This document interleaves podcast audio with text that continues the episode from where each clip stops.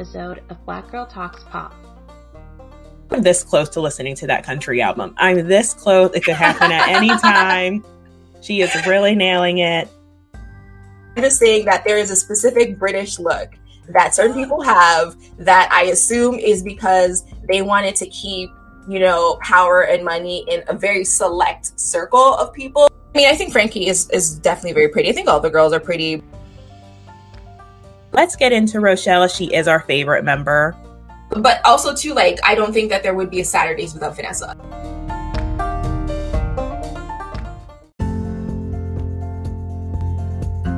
Hey y'all, my name is Ida Grace, and you're listening to my podcast, Black Girl Talks Pop, where I talk about pop culture and all the hits and misses in between. I hope you'll enjoy the holiday season. I'm sure many of y'all are thinking new year, new me. Well, in this special music hall, it's not just me. I decided to listen to and ring all the full length albums from the underrated British girl group, The Saturdays, but I didn't accomplish this feat alone. I had the help of a content creator that I admire so much. You know her from the podcast Not Your Average Netizens or Nyan in Soju Chronicles. Let's give it up for Nat. Ooh,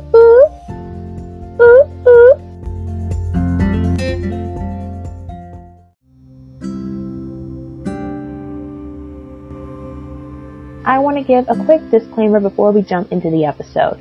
There may be cursing, so feel free to use headphones or earbuds.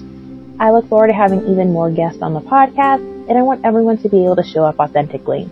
I always think it's an honor to hear someone share about the things they love with enthusiasm, so I'm very excited for you to hear someone else's pop culture experience. You may not agree with all our opinions, but please engage with us respectfully. On to the episode!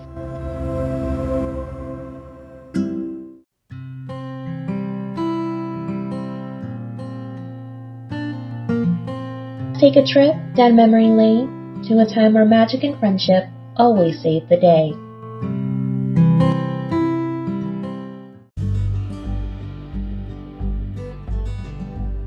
Sorry, I was going to say, how are you doing? But now you're recording. I'm sorry. No, I'm good. How are you? good, good. I would ask how you're enjoying the holidays, but you guys have your Turkey Day in October, right? Yes. So, Thanksgiving Okay. is an October tradition in Canada, so okay. so it's actually started. So the holiday season for you guys starts October 1st, technically. Yeah, I mean, I allow people to enjoy things like Thanksgiving and Halloween in between, but for me, Christmas starts after Thanksgiving. Okay, so you were the embodiment of all those memes of like Mariah rising up from the dead. Exactly, exactly. Literally, like as soon as I felt like Hol- Christmas was coming, I just started playing Christmas music. That's just my life. I'm sorry.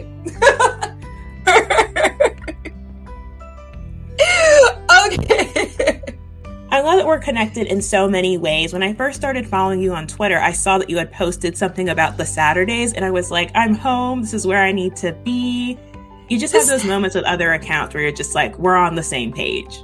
We're on the right side of history. The Saturdays are so underrated. I mean, we'll get into it, but like, Yeah. they are probably like my favorite group. Like, I mean, obviously, I'm not going to say that they're the best group and they put out the best music and things like that. Because I mean, like, you know, Destiny's Child exists, Little Right. Mix, I who I also very much enjoy exists. I even love Girls Aloud and all. The, I love girl groups just in general, right? Yes. But uh, I don't know. Like, I just feel like the Saturdays has always been like my group, you know, um, and just like a group that I've always supported musically, and that I've always supported like the girl. Well, not not always supported the girls, but I mean, like I generally do support the girls quite much, quite a lot, and like I just feel like.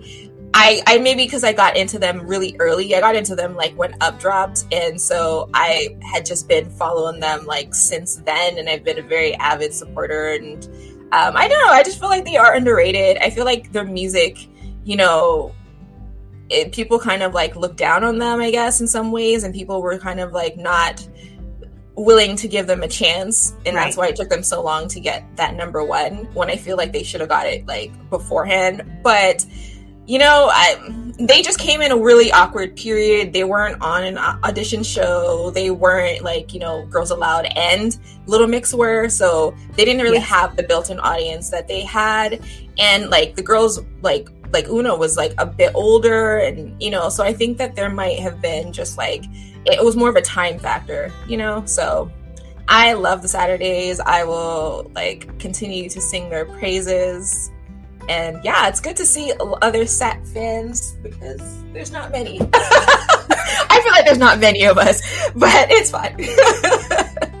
I do agree with them being underrated. I enjoy Girls Aloud. I feel like I'm going to seem a little shady towards Girls Aloud because I personally think the Saturdays have better music and just better. It's like Girls Aloud cleaned up. And I feel if all the members were white, they would have been regarded a bit differently. That's just kind of my theory for one of the reasons why it didn't take off. And so it just kind of rubs me the wrong way. Of course, we love Girls Aloud, RIP yes. to Sarah. But yes. there is like, I feel like Girls Aloud got away with a lot because all the members are white. And just looking back, at the music videos and performances, I'm just like, we could have stayed in the studio a bit longer. We could have spent some time in the practice room yeah. just to get just things bit. together. Yes, absolutely. Okay, but yeah, let's get started because I do have I do think that the like you can't talk about the Saturdays without talking about their contemporaries and uh yeah, I mean it won't it won't be sh- it might come across as shady as well from my perspective even though I do love Girls Aloud. Let's get okay. into it. So we both love K-pop. So if yes. you were describing the Saturdays as a K-pop group, who would take what role? I thought that would be a fun way to talk about each member. Oh, that is very interesting. Okay, so of course Vanessa would be like the main vocalist because yes. how could she not be? And then I believe that like the lead vocalist would be Una because Una like was basically that role. Um what's her name? Uh Frankie would be the visual for sure. Yeah. like there's no doubt about that. I feel like Mollie would be sort of like a sub she would probably be designated as a rapper if she was a K-pop idol. Because really? she's because here's the thing. So she is not like a singer singer on the group. She is a sub vocalist like Frankie, but because Frankie's the visual, she's saying a lot more than Mollie got to do. But Mollie's also not a dancer. So I think that she would have had to have been the rapper in that in that group if right. that was like a role like that she needed to have. And then I think that Rochelle, probably because she's black, would probably be the dancer. But but also she would be the sub vocalist and sub rapper. I hate hearing that she'd be the sub vocalist because, in my opinion, she's a lead vocalist for sure. I think they keep trying to make Una as like the lead vocalist happen, especially in their later works. And it's hit or miss for me. I do like Una's voice, but I feel like Rochelle just has a better voice is just a better singer for me. Yeah, I, I agree. Like, I do prefer listening to Rochelle. Um, but I would say that in their later album, Rochelle is actually probably more of a main vocalist than a sub vocalist. Uh, like if you if you listen to like because I did, you know, prepare for this, you know, as a professional, I guess. but uh, I went down memory road and I listened to every single album and every single song so that my rankings were like true. And like, I remember what I really enjoyed about um, Living for the Weekend is that Rochelle was singing lead because Vanessa had those voice issues and she just wasn't as reliable. And so, if you notice for a lot of their songs, Rochelle sings so much more than like, if you compare like their first album to their last album, Rochelle is literally their lead vocalist in that right. sense. Uh, and and but Una's just sort of stays the same. So I feel yeah. like Rochelle did sort of like improve, like like Taemin. She came in, you know, like being, you know, not being like a, a a, non-singer like in a sense because Taemin was mostly a dancer in the beginning right? right but you know she has definitely she did improve and she just is was always more the most consistent out of all of them yes quite honest so uh she she proved it and she was able to push you know for more lines and more presence in the future and and that's why you hear her so much more like you know leave a light on and least my love and stuff like that she is just so much more present in those songs it's really unfortunate that you named songs i didn't like but i do understand where you're coming from and i love the Taemin comparison And I just love Rochelle in general. Let's get into Rochelle. She is our favorite member. She is. Lady Rush.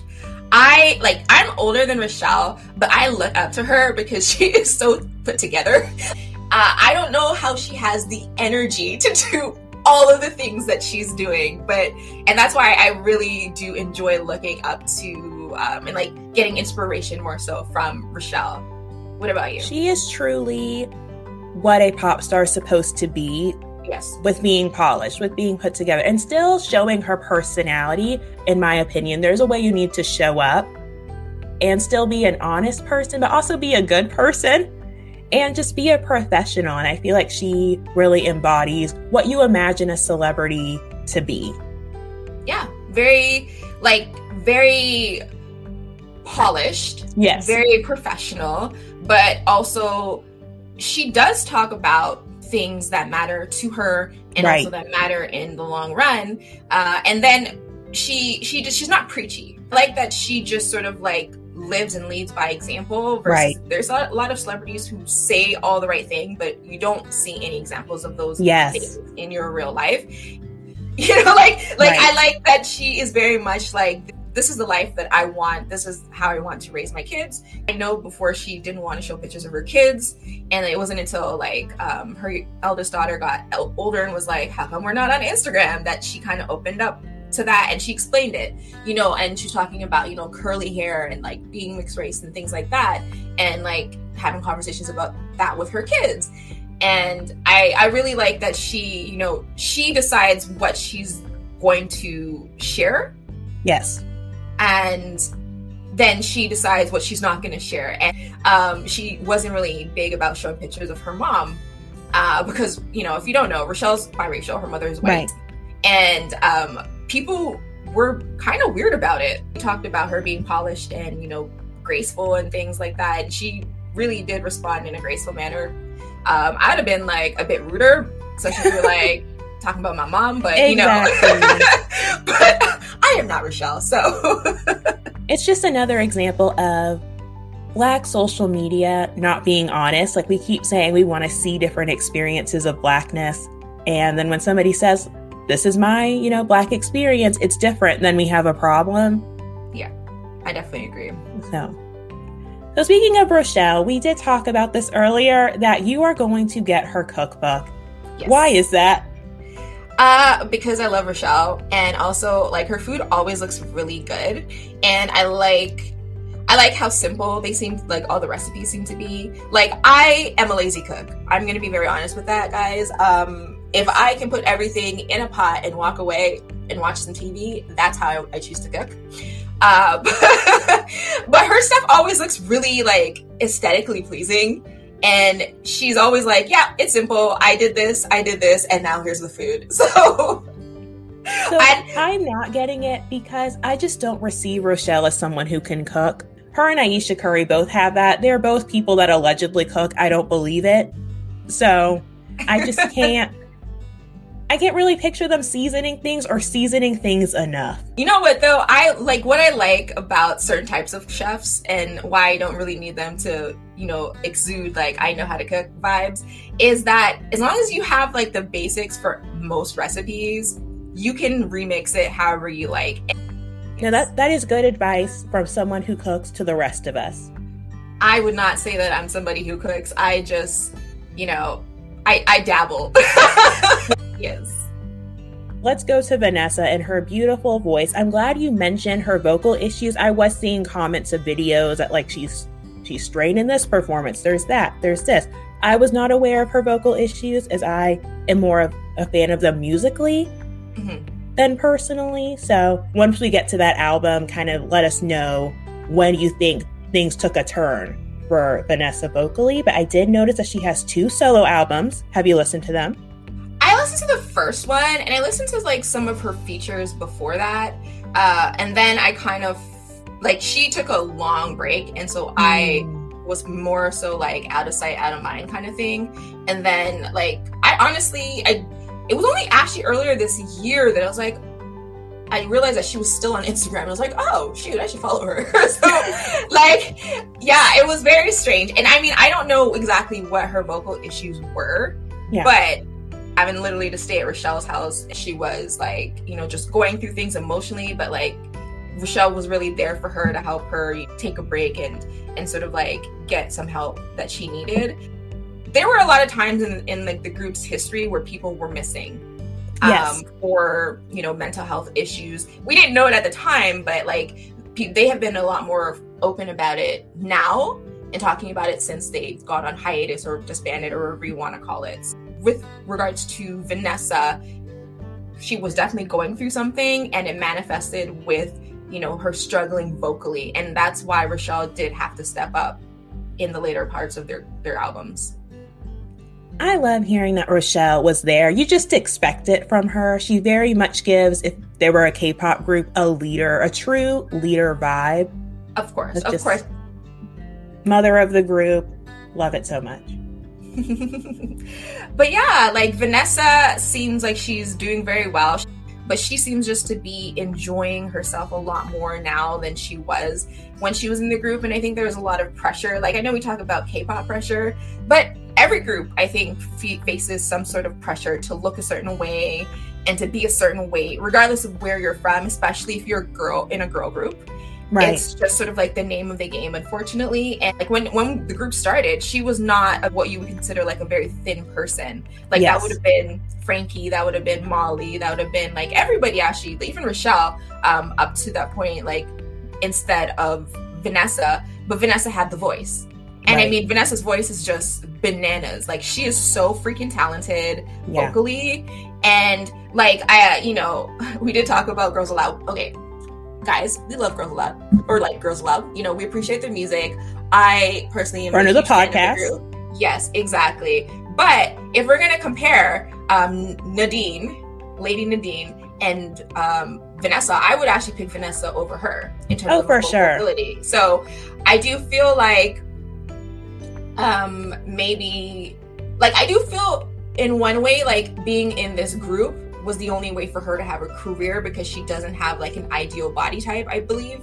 uh but you know it, which is is kind of like unfortunate you know Yes. um you know and just about the state of like music you know Right. but I do, but also too, like I don't think that there would be a Saturdays without Vanessa. So it's it's it's one of those two things, those two truths. You know, like yeah, it sucks that she knows she probably had to be in this girl band in order to have a career, but also like this girl band itself is amazing, but it and it would not exist without her and without her voice, her voice. So And besides body type, I do think it needs to be said as a Pacific Islander woman, Yes. she also didn't stand a chance because on the other side of, you know, someone like Nicole Scherzinger, who I will protect forever, you know, has the ideal body type, but has never had a career no, as a solo artist. So there is just something about not allowing Asian women, at least, to be able to take off in the music industry. And I just find it incredibly frustrating. Yeah, no, absolutely. And I mean, like, it's insane how, like, Nicole Scherzinger had everything that you needed Everything. to have, like, visually, vocally. And it's just like, she never connected. I actually assumed that she was just like a bad person, to be honest. Yes. Like, like I like not like not any shade to her, but I was like, there have like, I mean, obviously, yes, race is gonna and, and ethnicity is going to play, play a part in this, but like, there has to be some bad vibes around this girl because there's no way that she just doesn't. She just never popped. Like, there's oh, no oh, it's way. surely karma, but I d- it, it's interesting to me who karma affects the most because Oh, I know I that mean- she's not the only diva in course. Hollywood, of course, for of some course. reason. It only affects you know certain types of people of Right. course of course uh but yeah so i mean you, cheers to rochelle to sorry vanessa um Yes, and then i guess we can go to una next you mentioned that you like her voice. I do as well. Um, what about her voice draws you in? i really like the tone that she has it's not Yes. like a very smooth tone it is a bit gruff i would Right. say in comparison to the other members but i like that she has a strength to it and i love una specifically um i mean i love her in general but i do love her on their lives like their acoustic lives that they do a lot. Yeah, uh, i think that that's where she really excels uh, and you can see like the singer songwriter in her. And i think because saturdays like have always been really strong in terms of like acoustic performances that you know, that is their wheelhouse because of her. So I think that she is also just like an important member of that group. And I just love too that she she was an older idol in comparison to some of the younger members. I think around the Missing You era, she was like already in her 30s. You oh, know, she wow. was a, you know, a mom and pregnant and none of that really slowed her down. I love that as yeah. well. Seeing all of them have kids yeah. during the span of it. I, I just think pop stars need to be older in general. So seeing them be able to still experience life and be a group was refreshing to see. Yeah, exactly. She still is amazing. Like she takes care of herself for sure, but also she's doing what she loves. So she was doing a lot of like The Voice um, Ireland and stuff like that. So she was always very active and sort of, you know, making money and, and still being in the public eye after the Saturdays took their break. So I, I know, I just really appreciate it. Um, but what about you? I love her. I love the scratchiness of her voice as well. She really shines in their more pop rock songs, which I, which yes. I wish they did more of, like "Forever Is Over," stuff like that. Yes. Her tone is so specific, which is a good and bad thing. I forgot which album it was, but I was like, I'm this close to listening to that country album. I'm this close. It could happen at any time. She is really nailing it. It's probably um from is it on your radar? Yes, it is. It's yeah. White Lies. White Lies is one of my favorite songs from them. And also that ballad that they had on On Your Radar, um Last Call. You know, that's the song that I thought that she sounded really good on. So, um, next would be I don't know who you want to do, Frankie, Mollie. You know, I want to save Frankie for last because it is perplexing to me. Let's go to Mollie. Um, my favorite Mollie moment, and I don't know if this is me just because growing up around white women, I do there are certain allowances I'll make. I wanted to know your thoughts on the Sean DePaul situation. I what happened with Sean DePaul? Well, she was she had oh she was pronouncing Sean Paul's name as Sean DePaul because thanks to her now I can't unhear it. She was hearing Sean Paul.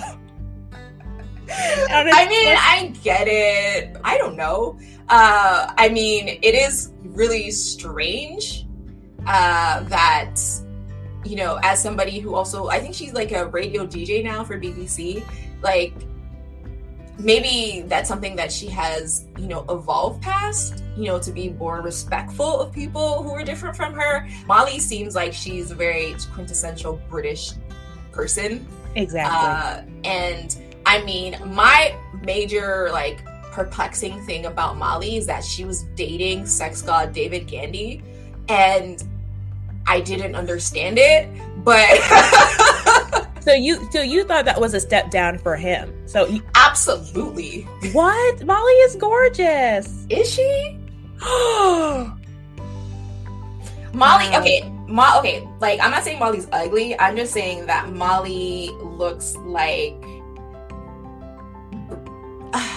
uh you know how back in the day, a lot of British families sort of intermarried and no! Like so I feel like there's a specific type of look that some British people have because of that. And the royal family has it too. And like, I don't know, I just feel like that has never been an attractive look to me personally.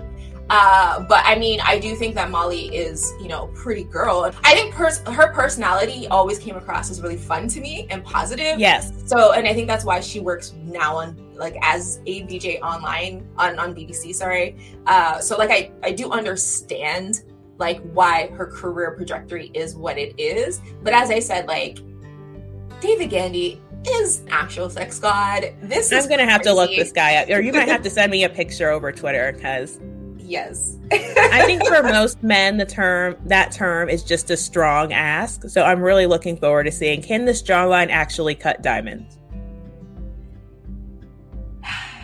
Candy. I just well, love uh, to music to incest allegations. So, well, you know. I mean, I'm not saying that she is definitely a product of it. I'm just saying that there is a specific British look that certain people have that I assume is because they wanted to keep, you know, power and money in a very select circle of people. And maybe I mean it's not like I'm saying her parents are related or anything. it's just that like you know Princess Diana was related to Prince Charles if you go far back enough to the Duchess. So it's kind of like this is something that you know white people do. Not all white people, obviously, but historically speaking, it's very strong. It's very strongly hinted that this is like a norm. So I'm just throwing that out there. Uh, but that was who he dated. They dated for a while and then they broke up and then they got back together. And I don't know. This is not a turn that I was expecting. So this is very, very exciting. Is it like two villains going head to head, but I'm supposed to kind of side with Sean Paul because he is the less white person? Looking into Sean Paul, there seems like he's a part of a few things. So I don't know if I'm supposed to receive him as a person of color. And then they said on that um, BBC episode that he's like different than they expected. So is, is there like a cultural appropriation thing that he kind of does and hasn't been called out for it? I'm not really sure what the story with him is to feel like is it insensitivity on her part, but because it's Sean Paul, should I care? Uh, well, I'll say that Sean Paul is definitely like a mixed race person um, who's very regularly seen in Jamaica. Um, okay. Because like Jamaica is after slavery, they had indentured servants, so from like British colonies, so a lot of people from India and um, like China and things like that came over. And so, like, there's a saying in Jamaica, like, out of many, one people. And it's basically like if you're born in Jamaica, you're Jamaican, regardless okay. of like your ethnicity and your racial breakdown. So, like, the things that you see from Sean Paul are basically just true to being Jamaican. so, okay. yeah. So, Mollie's wrong, wrong. yeah. Yeah, yep, yep. like Rihanna loves Barbados, Sean Paul loves Jamaica. But last and maybe least, why was Frankie the star of the group? Uh, well, I was very often like saw in comments and things like that that Frankie was very pretty. Uh, and I mean, I think Frankie is is definitely very pretty. I think all the girls are pretty, but I I don't know what it was. I honestly still to this day don't understand what it was that made Frankie even like sort of have the spotlight on her. Um, I honestly don't know. And like even vocally, like a lot of people were just like, oh well she you know, she's really good at like blending her voice with other people, even if she's not like a strong singer. And I'm just like, okay, but just I never understood it either. Um, and I guess too, also because like I had known about Frankie and Rochelle through S Club Juniors, mm. and she like she was in the group and like but her and Rochelle were I feel like they were like on equal standing in that group. So it was also very strange. I don't know. I just like it's not even just the fact that like she was like the center and she had like all this attention but then they kept cutting her hair and i thought that she looked so much better with long hair. So it was a lot of confusing stuff surrounding frankie and i think that she probably had a bit of like um imposter syndrome maybe as well and that's probably what contributed to her like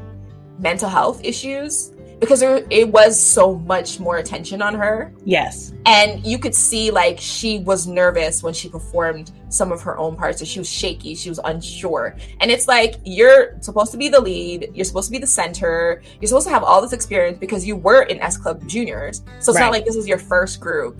But it's it's lacking in some ways. So right. I don't know. I just I never understood it either, to be quite honest. So some of those mysteries. And I think that's what made me appreciate Rochelle more because she was clearly not positioned to be the star of the group, but you could tell that she knew what she had to offer. Every time she's in a music video, she knows her angle, she's looking incredible. And then I'm looking at Frankie, who's like given this assignment and not completing it well.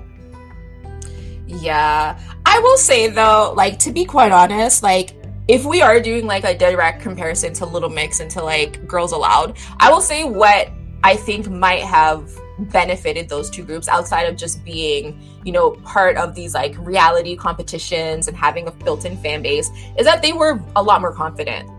like Yeah. when they were on stage. I feel like the Saturdays always sort of had like outside of when they were doing acoustic or just having a good time, I felt like that was their element. But once you introduce choreography to them, a lot of the time they just weren't very confident or as confident as they should have been.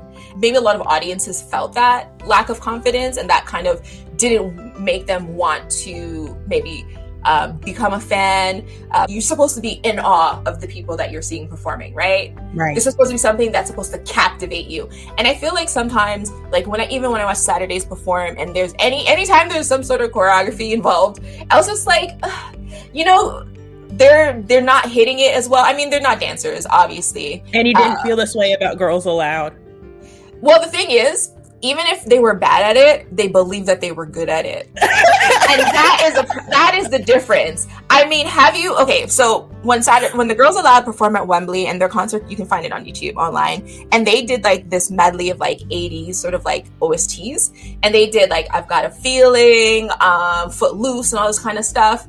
I mean, Sarah, who I personally like, R.I.P. Sarah, rest in peace. You know, who's not the strongest singer at all, not the strongest Yeah. dancer at all. She was basically a visual as well, right? But she po- always performed like she was that bitch. You Oh, could yes. not tell her anything. No Nadine having always performed like that. Yeah. Nad- yeah. Nad- Nadine always performed like she was that bitch, and I, you never felt that like when um, Vanessa was performing or Yeah. when the girls were performing as a group. So, and and I just want to specify that's when choreo is included. I feel like when they were doing lives where they were just performing, like just singing in a mic and moving around and having a good time, definitely you can feel the confidence a lot more from them. I completely agree. And that's sort of my gripe with K pop is that there's not enough stress on being able to harmonize in harmonies. And I feel like that's what the Saturdays do very well, especially Yes. in their acoustic performances. Did we need One Direction to come out and say, like, you don't need choreo? Like, I feel like this should have been something that groups knew before. Like, if you're not good at choreo, you don't have to do it.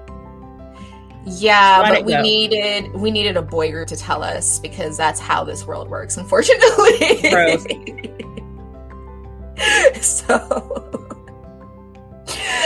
But yeah, so what do we want to go to next? Okay, this is probably going to be not our last controversial thing, but I did. We have mentioned some other girl groups, and I wanted to know what was your ranking of the four big British girl groups the Spice Girls, Girls Aloud, the Saturdays, and Little Mix. And I do feel before this, maybe in your mind, we have to take Spice Girls down from God level down to earth with the other groups. I never got into the Spice Girls, even though I was a kid. Even though I was a kid when they came out and I was like their ideal market for girl power at the time as like a kid, preteen, whatever, I never like was that into them. Like I knew they had good songs and I did enjoy their music from time to time, but I never really got into the Spice Girls, if you know what I mean. And so uh, I never, I've never really had them in that huge high regard as like a lot of people do who are like, that's my childhood. That was, you know, like my thing. I was like sporty spice or anything. Like I was never one of those people. Uh, so is this based on like just my personal preference? Like only what I enjoy the most? Yes. Okay, so then that's fairly easy. So it would be uh, the Saturdays, Little Mix, Girls Aloud, and then Spice Girls. Well, you know, I might have to put Spice Girls on the bottom too. With all due respect, they are the music that I've engaged with the least. Like, I respect the Spice Girls as a cultural phenomenon. I love them as performers, and I really think they set the stage as a girl group having fun and having distinct personalities. yes. But they're the music that I enjoy the least because I haven't listened to most of it. Um, probably first is definitely the Saturdays. I think they have better music than Little Mix. I feel like Little Mix is too focused on the US, and I think they need to realize that people listen to them because they're doing because British pop is different. British pop is fun. They usually have more like dance style music, and I think that that was when Little Mix was the best personally in their earlier music. And then sometimes when they try to lean more R&B, it just doesn't work for me. And then Girls Aloud, I like Girls Aloud because, you know, they're British pop and sometimes like K-pop. British pop, you know, is just weird or it's just I should say different to me. and what I've been exposed to through American pop. And so Mhm. I like that. But their music doesn't make sense. And sometimes the Saturdays lyrics don't make sense either, but they make it work through just having smoother music to me. But Girls Aloud really is. I don't know, like I didn't grow up with Girls Aloud, but there is a nostalgia to them that I Yeah. just that I just received the propaganda and I said, okay, they're my they're my group of my childhood too, even though that's not the case. And then lastly, Spice Girls. Yeah. I, I would say like for all these groups that there are like iconic songs, obviously, like Yes. you know, karaoke songs, whatever. But like for me, like I remember when Sound of the Underground came out and I thought I always thought it was a great song. And then um but it didn't it like for me I didn't actually get that into Girls Aloud until um Call the Shots came out. And that's So still my good. favorite song from them, to be quite honest. And then I kind of backtracked from there and I was like, okay, let me, ch- like, this is the impetus to sort of check out the music that they make. And I agree, it is clunky, but I think it's because they worked a lot with that, gr- that writing group, um, Stereophonics or something like that. I can't remember. But they also did, um, music for the Saturdays. Like, they, I think they did, um, like, Notorious maybe, and like, uh, all fired up or something like that. But uh th- like if love machine comes on like that's my crack. Lyrics don't make sense. It's so i love good. it i love it. It's such a fun song to sing and to dance to.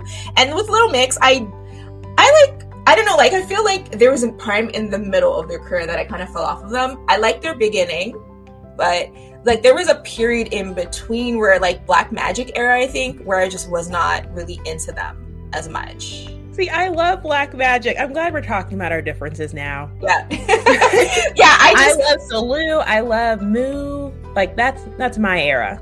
I like Move because I remember being on Tumblr and like Move was a, an era upon itself, to be quite Yes. honest, at that time.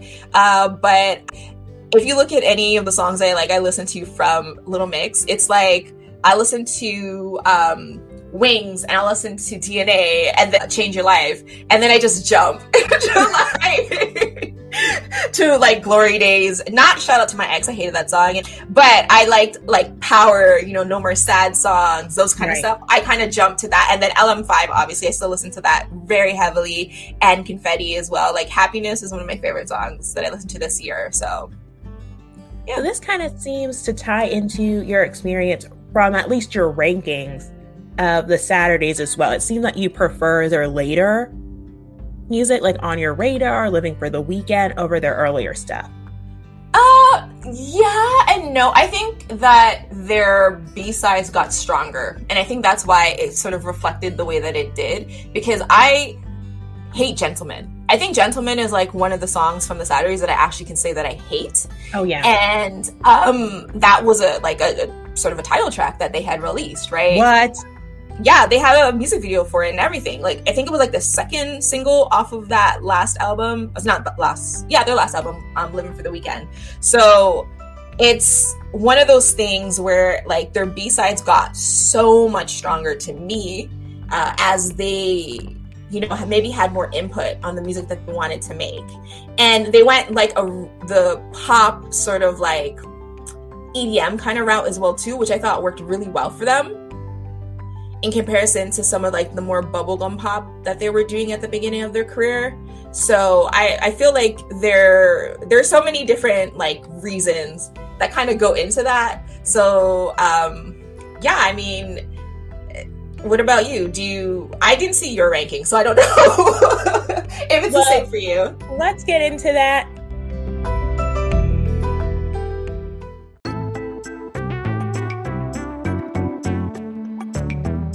This is my music haul!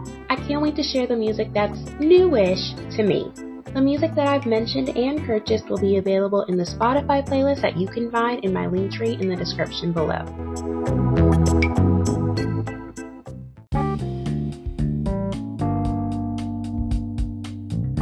Uh yeah. How do you want to get into it like album by album? I think album my album is probably the best. I was laughing aloud when you were sending me these rankings because they were so different from mine. That is actually really funny. Okay, so I'm gonna put up Chasing Lights. Yes. And um, it was actually really fun going back to this album because I hadn't listened to the album as a full thing in a while. Like I listened to Up fairly often still, and I really like Cooper. So uh, but I hadn't actually gone back and listened to it, and I hadn't actually gone back and watched to like shout out to Christy the Saturdays on YouTube, who literally went to like every tour that they've ever been to and recorded it. So like she was the person that kept me as a SADS fan at the beginning of their career because they were just like British bound at that time, right? There wasn't the same access that we have right now, right? Uh, in terms of streaming and things like that. So I was able to sort of keep up with all their live performances and stuff like that through that YouTube page, and so I did go back to her page, and thankfully it's still up, and I was able to, to watch a lot of these live performances again, which is fun. So, you know, allegedly Christy has these tours up. I don't want anyone to take these down. So, you know, yes. does she have them up? We have no idea. exactly. So okay. I had a lot of questions from seeing your rankings, so I just want to go through those, and I think that will help us walk through our opinions of each of the albums. Sure. First, I'll introduce the tiers. Our first tier is Vanessa's Golden Voice. It's a song we absolutely love. Rochelle's Beauty, in my opinion, second tier songs are songs that I would prefer to be singles or things that are just definitely going to be on repeat on my playlist. Mm-hmm. The third tier, Mollie's Cultural Insensitivity. I don't know if it's going to make the playlist or not. I have thoughts, so it's a hit or miss. The fourth tier, Frankie's pixie cut. While you like Frankie's longer hair, I did prefer her Victoria Beckham era. And I mm-hmm. hated her pixie cut near the end. I just thought it was just not flattering to her at yes, all. I agree. And last but, you know, not necessarily least, Una's country music. It's just something we haven't listened to, just something we won't give a second thought to, but it's not necessarily bad. It's just not something that I'm just we're not going to circle back. We're just going to move forward. Or as the girls would say, we're just going to go up. Yeah, exactly. Exactly. Up from there. You'll see this eventually on YouTube, but we have very different opinions on what should be top tier singles. um, I you know, invited you to the podcast because I thought we had, you know, similar political views from what you like on Twitter, but it seems that there's a strain of homophobia on your side. I just want to invite you to the red table to talk it through. How can you hate the gay anthem if this is love? Okay, first of all, I have never seen a good performance of it, and I think that really did color my my preference of the song. And also to Rochelle in it, her note is just too high and so it doesn't sound good in re- the recording, and then it doesn't sound good live either. So that is my problem. I will say that um, maybe I would put Why Me, Why Now up a little bit. I okay. personally, I don't hate the song. I just felt it was so out of place on their first album that it just was a bit jarring to me. And it has always been like that because it's like this throwback sort of um, old school girl group song, and it just felt like out of place. And I think that was like more that. of it. Yeah, but they do. I like as I said, I think a lot of my issues with some of their songs on, especially in the early parts of their career, is that like I saw, you know, through YouTube their lives of it, and some of it just wasn't that great. So it kind of turned me off of the songs a bit. Okay. Yeah, and I think that is really what it is. Because I feel like if This Is Love was definitely one of those options where I was just like, hmm. Vulnerable, I never liked, but I feel like we both kind of put it low. And then Why Me, Why Now could all could go up or could go down. But yeah. I love anytime a girl group decides to go old school. I was going to ask what your issue is with the post office because I was getting my Mr. Postman on with that song. I was doing the old girl group moves in the mirror and everything. So I loved Anytime. And the Saturdays just give me that girly pop music mm-hmm. That I feel is missing. I enjoy a girl crush concept, but maybe with K pop, I feel like I've been exposed to it too much. So the Saturdays, if they were a K pop group, I would put them in like that fairy category of like it's cutesy, but like mature.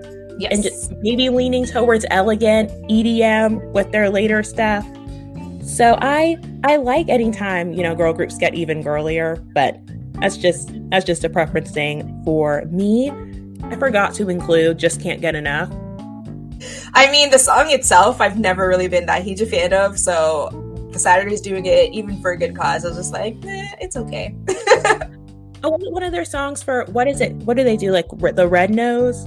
Yeah, exactly. And I feel like you went from like Girls Aloud and Sugababes doing a collaboration to Saturdays doing You Just Can't Get Enough. It felt mm, like and I love the girls, but it just felt like not the right move. I felt like right. they should have done something a little bit stronger than that. Yeah. So, yeah, so. And it was unfortunate. Like, I would have loved to see a really good cover from the girls because Jump is one of my favorite Girls Aloud songs. Yeah. So it would, and I think that collectively the Saturdays are a bit more talented in the voice department. So it would have been nice to see what they could do with a cover that fit them a bit better. Well, I mean, that's one of the things I really love about them was their covers. So they've done yeah. like Beggin, they did um, Bruno Mars, Love, I think um, The Way You Are. They've done so many actually covers. They did on the radio um, that Donna Summer song. Like there are so many covers from the girls, and they have um, done fantastic jobs and almost like basically everything except for just can't get enough, unfortunately. I'm definitely going to do a deeper dive. I I look forward to checking out these covers and linking them down below so that people can see more of their talent. Yeah.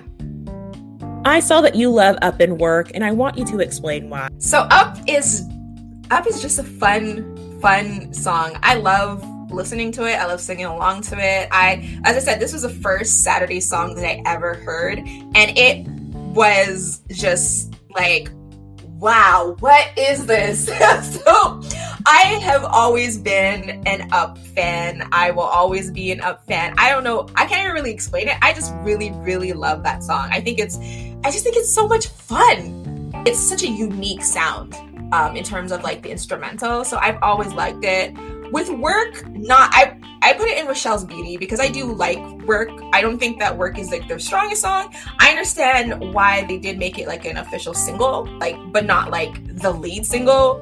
That was actually one of the songs where they were actually pretty confident uh like just when they were singing it and when you see some of the performances of it. So i enjoy it.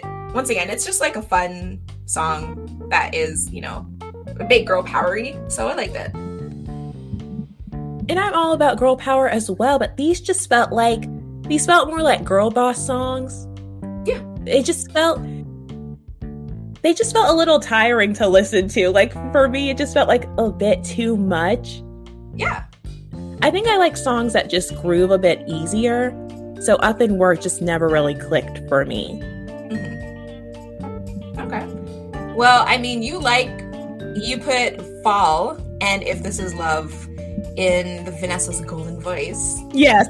Yes. Uh, so, which are very different. Uh, just to let you know, Issues is a song we both agreed on. Of course. It's just perfection. And speaking of Una, her voice really shined in that bridge. It absolutely, absolutely did. So, but yeah, so I I like Fall.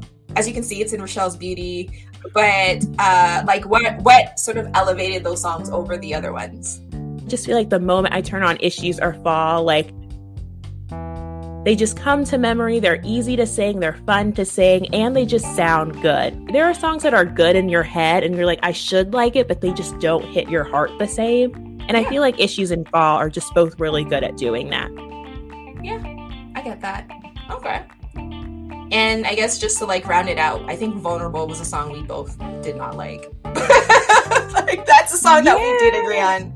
I just felt like even now I can't really bring vulnerable to mind. But I, I know I enjoyed listen listening to it. I just it's one of those head songs where I'm just like, this is good, right? It's but I'm not gonna buy this. It's a forgettable, decent song. That's basically right. how I see it. How would you rate Chasing Lights out of 10 colored tights? Um, I would give it uh, maybe like a seven. I feel like there are definitely strengths, but I feel like the album itself is not as cohesive as I like. I prefer cohesive albums. I, I like eras that are similar. And I felt like there were just too many different things going on there on that album.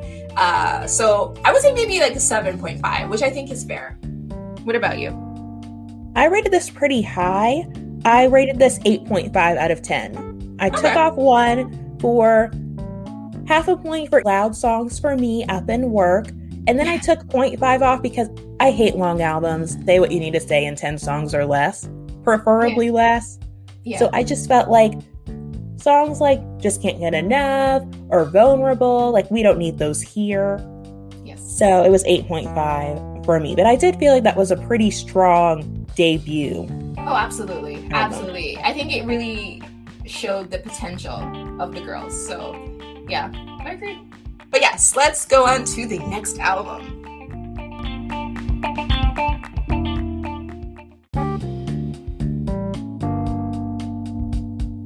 Wordshaker, my personal favorite. As you can see from my ranking, I loved all of these songs so much. Yeah, I feel like this is like my most like polarizing album because it had stuff that I really loved, but it also had stuff that I was not a huge fan of. So, like, you had nothing in Vanessa's golden voice, though. No, because for me, my thought process throughout all these albums is do I like a song as much as if this is love? Mm, I see. And I see. Nothing else just seemed to touch that song for me. I see. I did want to know about some of your top tier songs or Here. Standing and Not Good Enough. I like ballads. I'll throw that out there. Like I'm, I am definitely a ballad person, and I like emotional songs about people doing people wrong for the most part. so not, good, so not good enough was always going to be like that. And Rochelle and like, um, Vanessa, like in the chorus, is just such a powerhouse. Yeah. Uh, so I really do enjoy that song. Here Standing is another one of those songs. I think also too because they performed the song for like Remembrance Day, so there was like a lot of like emotional connection to it as well too with like the poppies and like all that kind of stuff that we do like I guess being former British colonies and whatnot. Um, so we share a lot of like those sort of traditions. So right. I think that was also why. Um, and I think too, they just sound really good. Like if you've ever heard a live of Here Standing, they sound so good on it. And so that was also one of my favorite songs from them. Now I feel bad for just putting Here Standing on the second tier. It's all good. It's all good. I enjoy Not Good Enough, but it kind of washed over me. Mm-hmm. So that's why I put it on the third tier. That's fine. Speaking of top tier, though, we both love Ego. Yeah. I wanted to know whose power would you want from the MV? Oh. Okay, I'm not going to talk about power, but I really like Rochelle's outfit she looks so good in that blue. In, exactly. So that's actually what I remember more from the MV than the actual fact that they had powers. Is the fact that Rochelle's outfit was so boss. Like I loved it. Yeah. And then she had that short hair on top of it. Like it was amazing. It was incredible. It kind of reminded me of Sky High. Yes, yes. exactly that was my first song that I found from them, and she just stood out, just completely. Yes. Blew me away. And I said, Who is this? There's a black girl in a girl group. I'm here. I realize I'm kind of debating whether the Saturdays is truly a feminist group because some of the lyrics are really problematic. And so I just wanted to know what are some of your favorite problematic songs from the Saturdays. Open Up is my favorite. I was about to say Open Up like, like, I remember when I first heard it, I was like, hmm, this sounds what? very strange. like, this sounds very not me like behavior, but also the song is fun. It's fun. It's not my yeah. favorite song, obviously. Like obviously, I put it in the bottom. I didn't put it on the bottom because I hated it. I just put it on the bottom because it's not like because it does have problematic lyrics, basically. But it is You're a fun a song. It's like yeah. a for me. it is a fun song, so like I get it, but I think that yeah, that song is probably one of their more maybe 2 a.m. as well. Like I can't remember yeah. exactly like like I know I remember the gist of it, but I can't remember like exactly the lyric by lyric break breakdown for that song. But I feel like that's also kind of not the greatest. Uh lyrically, I mean do what you want with me. Probably some people would say that's not very feminist. Yes. but I, I don't care. I love that song too. So Yeah, I was to open up and just being like, if a boy group sang this song, would they have another album? like, I don't under. Though, I mean, boy group stands uh, would probably love it. They would That's say true. like, I, I co-sign this behavior. So, okay. She deserved it. I'd open up for him. exactly. Exactly. So, who knows? So we can both agree that Deeper didn't need to happen, but I didn't hate it as much as you. I did not like it. It's funny because it, none of these songs sound bad to me, to be quite Right. honest with you. So that's why, like, I can't say that I hate them like I hate Gentlemen, but I do feel like they just didn't click and they were easily forgettable. So, So, how did this compare to Chasing Lights? I feel like this was. I feel like it was a bit more cohesive as an album. And because this album had ego and Forever is Over and Wordshaker, I feel like those were a bit more girl boss songs, like you mentioned from before, versus Chasing Lights, where I felt like they they didn't have that. They they were a bit more softer and vulnerable on that album. Uh, in comparison to this one, where like you had Open Up and Lose Control and Not Good Enough, like these are like a very more assertive songs, I think. So I think that the the mood and the energy was different. But also, I remember when this album dropped and nobody knew it dropped. It was so crazy. It was like Forever is Over. The music video came out. Everyone was like, "Shouldn't you tell us when an album's going to drop? Like what?" And so that whole era was kind of like really funny because it was very confusing for a lot of people. Uh, but but it's I, I really do enjoy like for the songs from this time frame. Just as I said, some of them were a bit more forgettable.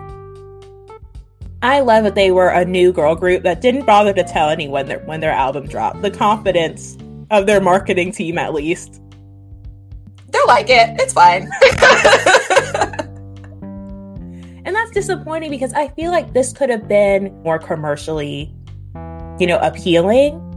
Yeah, no, I agree, and that's why some of these songs are the songs that they always perform. Uh, like when they do Radio One's weekend, big weekend, or whatnot. Like these are the songs. Forever is Over is a song that they they do perform all the time. In like their more recent concerts, if they do up, they do like a remix version or something like that. But they always do Forever is Over as a song, and and they do Ego as well too. So I think those are more staples. Right. Like issues and like up are their intro. So I think those have nostalgic value more so. But Yeah. like these are more staple songs.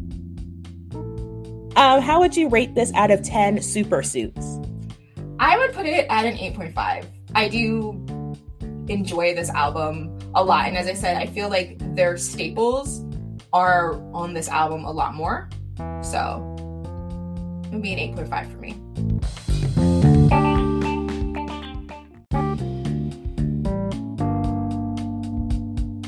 So, speaking of being commercially successful, the girls decided to make their way to the States Yes.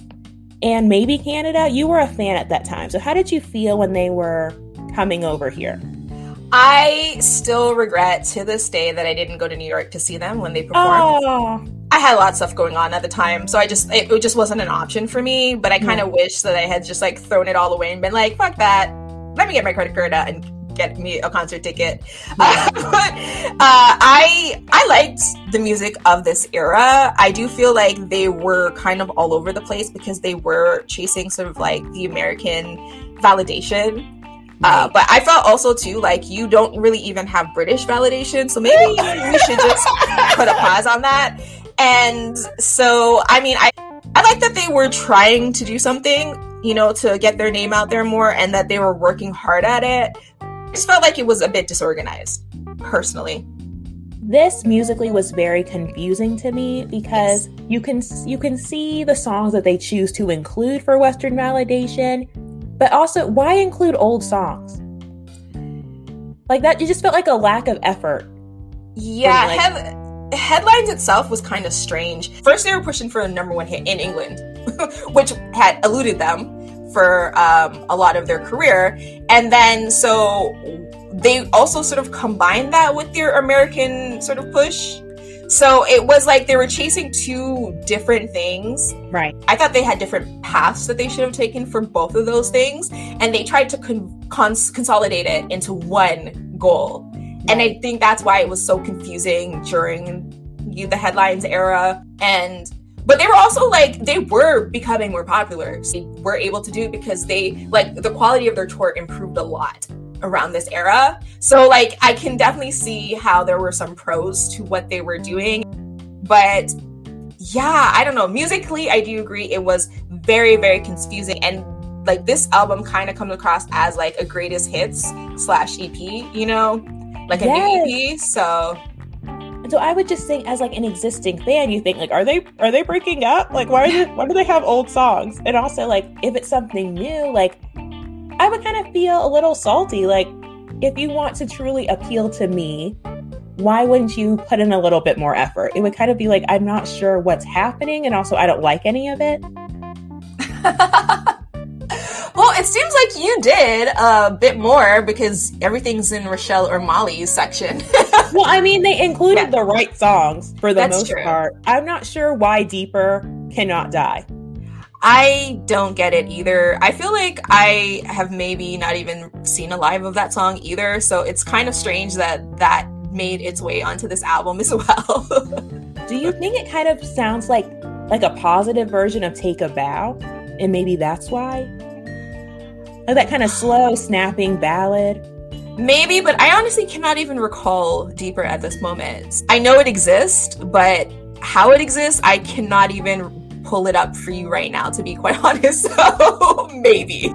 So let's talk about the single from this album, which both of us love, Higher. Yes. And I was wondering, do you think another feature from that Flo Rida has done has had equal or greater cultural impact than his work on Higher? I think that the story about it is actually really fun in the fact that he literally cock blocked their previous attempt at the number one. So him getting on this was actually like really a lot of fun for that reason. And that's why I always also have like a special place in my heart for this. Not just because I love the song, because I really absolutely do love the song. And then like his his intro, like Una was it Mollie, Una, Rochelle. It's Frankie. Mollie, Una, Mollie, Vanessa, Mollie, Rochelle. Rochelle what you going? What you doing? Saturday, girl, I'm doing nothing. Like I love that part. How it kind of like and how it wasn't a lazy feature. I mean, I think I've been in K-pop so long that I'm just expecting lazy features, but this feature was so perfect in that sense. Yes. Yeah, so that's that's kind of my take on like higher and I mean I love the song. It's so much fun. Everybody sounds great. It's mm-hmm. it, it's another one of those staple songs for them in my opinion. Rochelle's iconic introduction in the second verse is just it just gives me chills every time. So you can tell them, and it's like yes, Rochelle. but yeah, higher and you know they're eventual number one. What about us? They're just iconic. So I was thinking that instead of putting in songs from Wordshaker on the album, that maybe we could have we could have had like individual songs like each girl does a cover each girl has like their own song. So what cover would you want to hear from each girl? Okay so on the headlines tour they did like a shut up and drive i kissed a girl cover and it was a fantastic it was like a medley. So i feel like they should have done some rihanna covers because it seemed like that was who was very popular like obviously rihanna was very has always been really popular but um, that era specifically was like the Rihanna era, I would say. And so I feel like I would love to see them do those types of covers. Right. Uh, I know that like Una would probably want to do more like uh, maybe acoustic sort of song in comparison.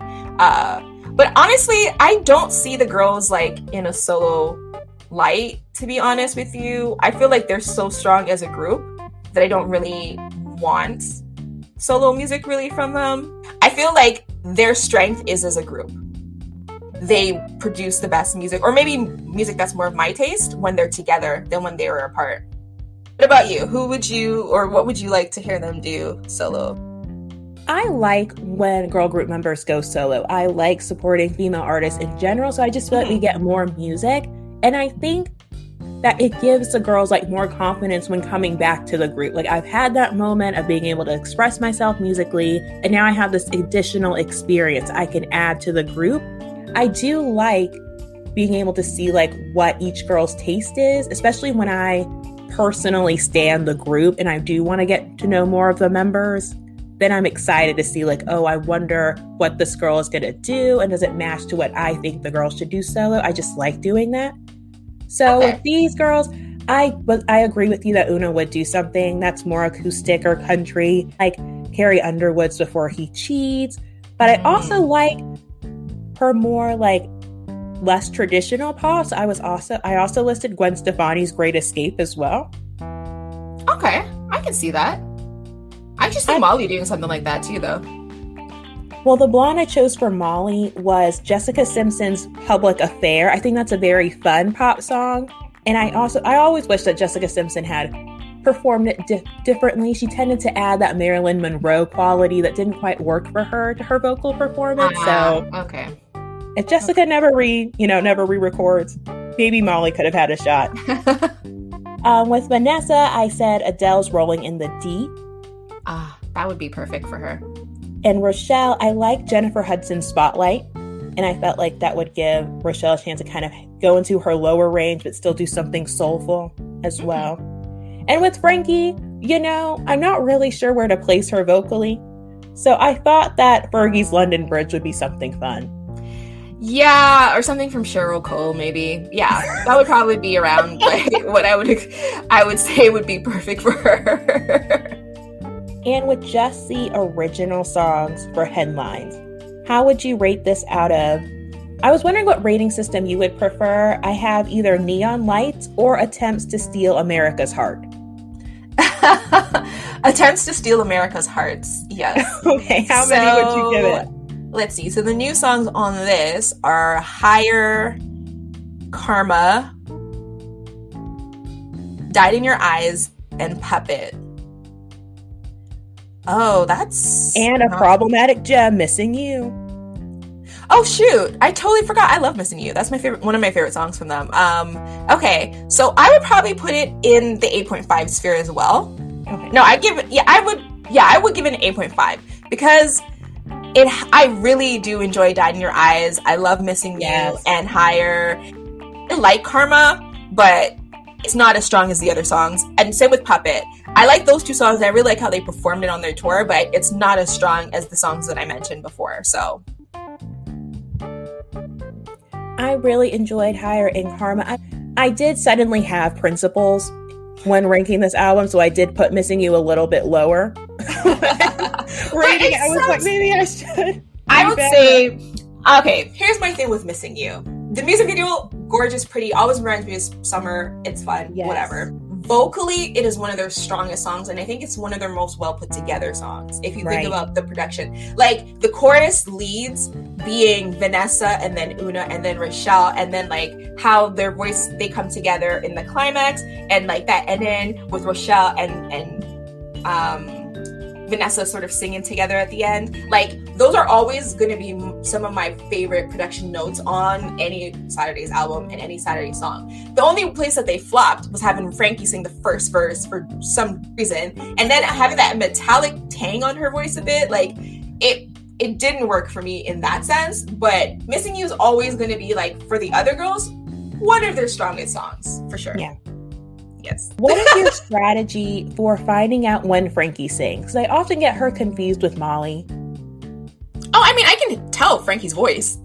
so, I can actually tell when Frankie is supporting another member, like vocally. So, Wow. this is a true member of Team Sats, y'all. yes. Sometimes I'd be like, oh, well, Mollie's doing really good here. And then I'm like, oh, well, I guess it's Frankie's doing really, really good here.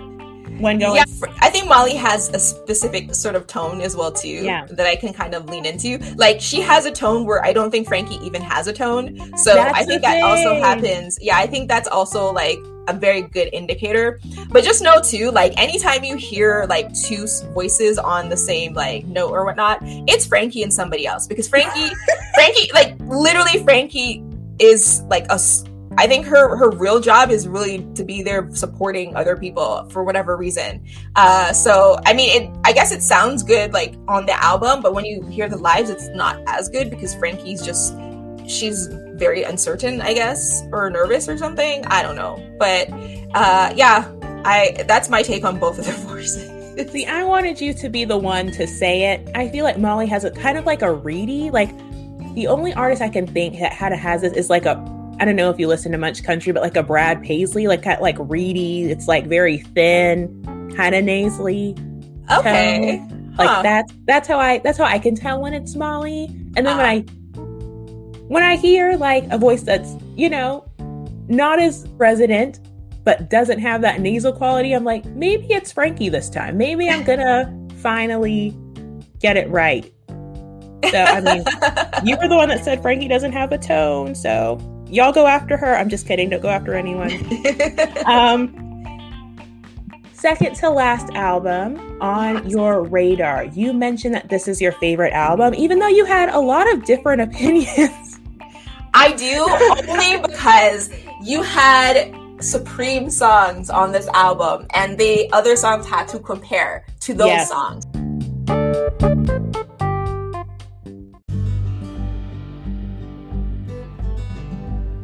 Thank you so much for doing this with me.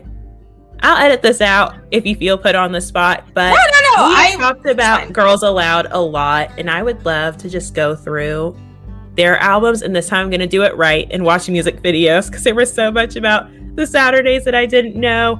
And Kim has that book where she allegedly talks about not liking Nadine. Okay, so I actually have both uh, Cheryl and um, what's her name? I can't remember her name. The other one, um, Kim. Is it Kim? Is it Kim? Kimberly? Oh, Kimberly. Yes, I just never think of her as a Kim. Sorry, I just never like. She always looks like a Kimberly to me. But yes, uh, I have. I have actually. I have both of those books and I've read them. So I have. I'll go back and I'll reread them. But yeah, I'm not surprised about that. As I said, Kimberly, uh, Cheryl, and Nicola, like they seem like the tightest of the tight. Right. And so it did seem a bit like on their greatest hits tour, especially like it was those three and then the other two. So I'm not surprised about that. I would love to do a Girls Aloud album, um, or just like Girls Aloud introspective. It would be a lot of fun. I love Girls Aloud. Obviously, like I don't really like them that much as people, to be quite honest with you. but I love their music and I love like watching their concerts and their b-sides and stuff like that as well too. Their um, out of control era was fantastic. Uh, i really loved what they did with the greatest hits as well. Love machine is crack. Like it absolutely is. So it's that's so definitely good. something you can keep it on here. You can keep this on. You don't have to cut it if you don't want to but like yeah i definitely would be down for a Girls Aloud introspective. We could even do a Girls' Generation introspective. I am equal opportunity for all girls groups. I feel like it's they're so underrated. they're so talented and they do they do so I I personally feel like they're much more ambitious and willing to try things creatively um, versus boy groups my personal opinion on it. I feel boy groups are more likely to pick one sound or whatnot and continue with that for the rest of their career and then shun things that they don't think are cute or cool. Whereas girl groups have to adapt a lot more. So I definitely would love to talk about all the girl groups, all of them on the planet, every single one. Yes. I'm glad to hear it. You are preaching to the choir. I don't know if this is controversial, but my K pop opinion has always been that the sexy girl groups make the best K pop. I just love meeting somebody else that just loves girl groups as much as I do and wants to listen to and talk about all of them. I love girl groups. I mean, I personally think that I would have agreed with you, I think, maybe like five years ago about that. But I think when I got into Oh My Girl and when I got into Apink and I got into softer more uh, less girl crush vibes i think my my opinion on that definitely changed a lot because getting into i guess more quote unquote girly groups and seeing like the strength in that and just like the versatility also in that era yeah. like has also sort of really changed my mind about that so and and those like girly like fairy whatever you want to call them they don't get the same amount of love and respect and it's just like this is remember is a top tier song absolutely mr chu oh, um, i love like i feel like Apink is Apink is popular. So I mean, I wouldn't really say that they're like quote unquote that underrated because they are a very, very popular, successful group. But I do feel like people tend to remember girl crush concepts a lot more than they do. Uh, like people like okay, obviously Into the New World by Girls' Generation is like, you know, iconic. It's like an activism song at this point. So that, I'm not even gonna talk about that. But I would argue that Kissing You is better than a lot of the songs they came out with after that. and Kissing You is literally just like your quote unquote fairy girly girly concept yes. whatever you want to talk whatever you want to call it that is that song. And i love it to bits. I think it's such a fun song. And i would listen to that song better than some of the like later you know quote unquote maybe girl crush maybe like fierce. Like um what's that these what's the song that they came up with? Um with party oh um you have so much beef with you think and you gotta leave it alone. Think you think is a terrible, terrible, terrible alone. song. Soyeon is screaming and it's fine. okay.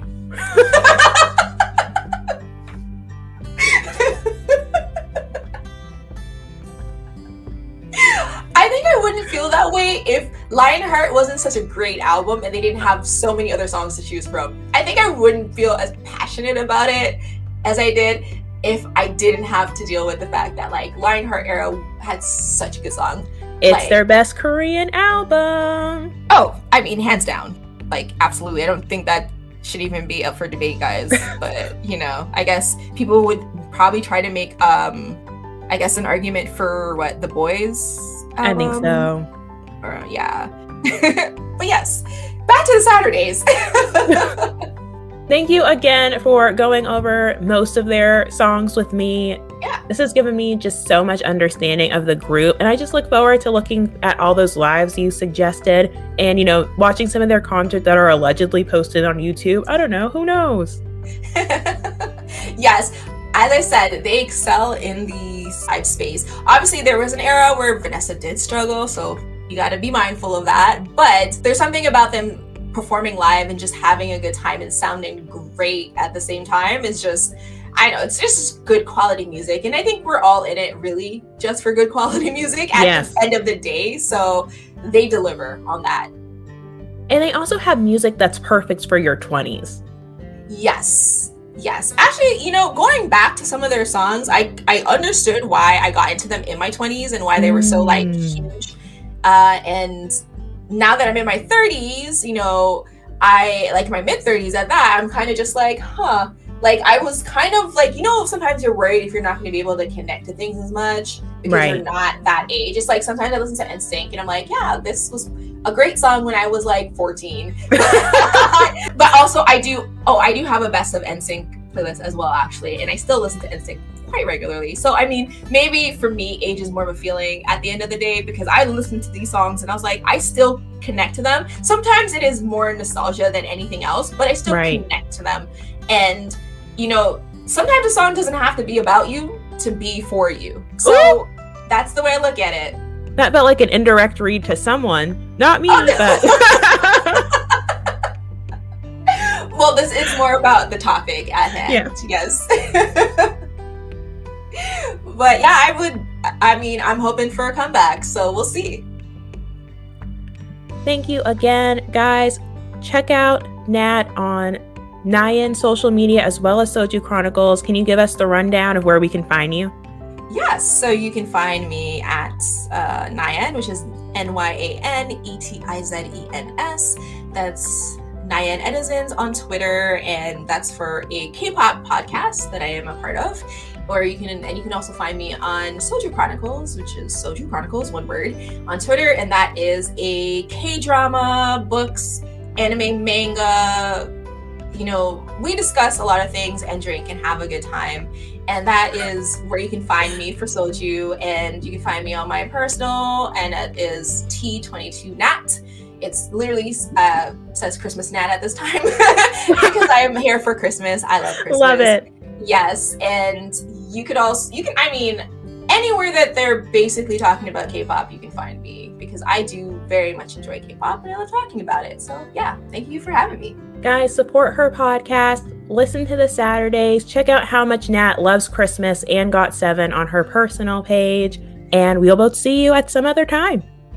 Bye. Bye. Thanks for listening.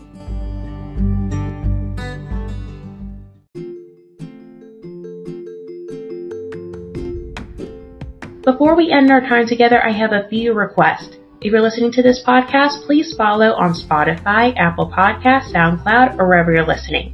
If it's available, please give this podcast a five star rating so more people can find it, and leave a review or comment to let me know how I'm doing.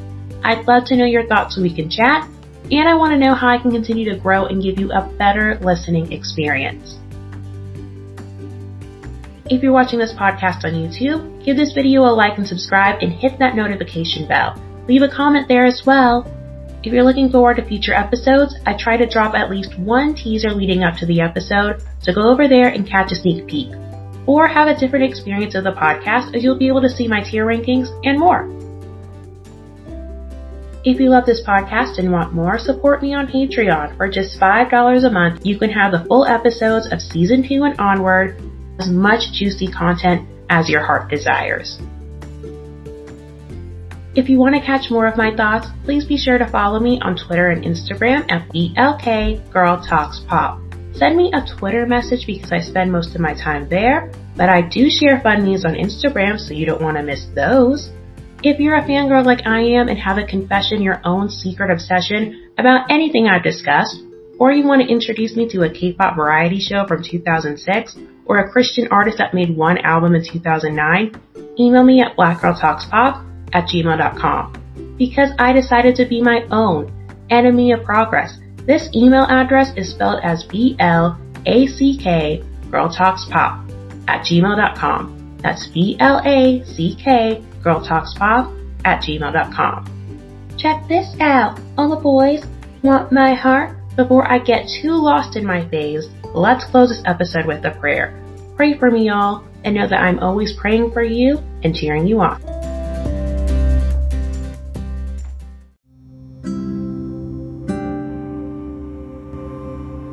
Please note that this section is purely a reflection of my personal experience as a Christian. This section does not reflect the views of anyone that I choose to have as a guest. If you have a different faith or are uncomfortable for any reason, please feel free to skip to the end of the episode.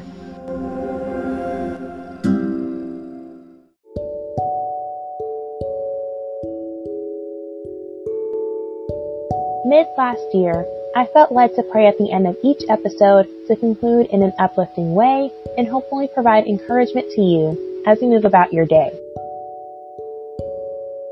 I also feel that it gives me the perspective I need so I can't completely act foolishly, but I try to have fun on here. Let's pray.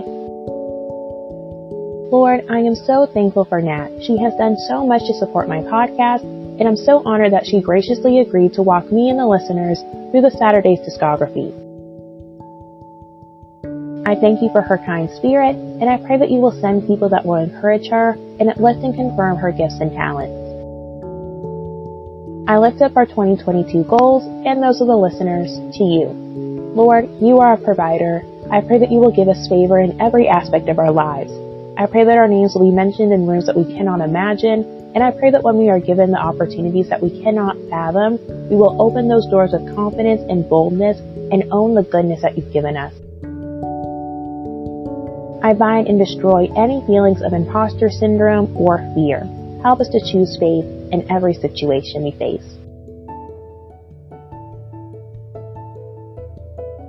As our platforms grow, give us the wisdom to navigate those new spaces with care and compassion. Help us to create communities that will encourage accountability and growth while giving everyone room to admit that they don't always know the right answer. Send us people that we can lean on for emotional support. I pray that 2022 will be a year in which we experience the fullness of your love, we can see the harvest of our efforts, and our hearts will be open to many more wonders to come. In Jesus' name I pray, Amen.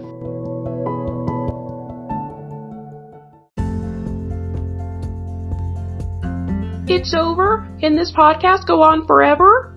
At the right price? I'll consider it. Check out previous episodes of the podcast. If you're on YouTube, you'll see some on the screen. And listen to the rest of this episode on Patreon for just $5 a month. I'll see you there.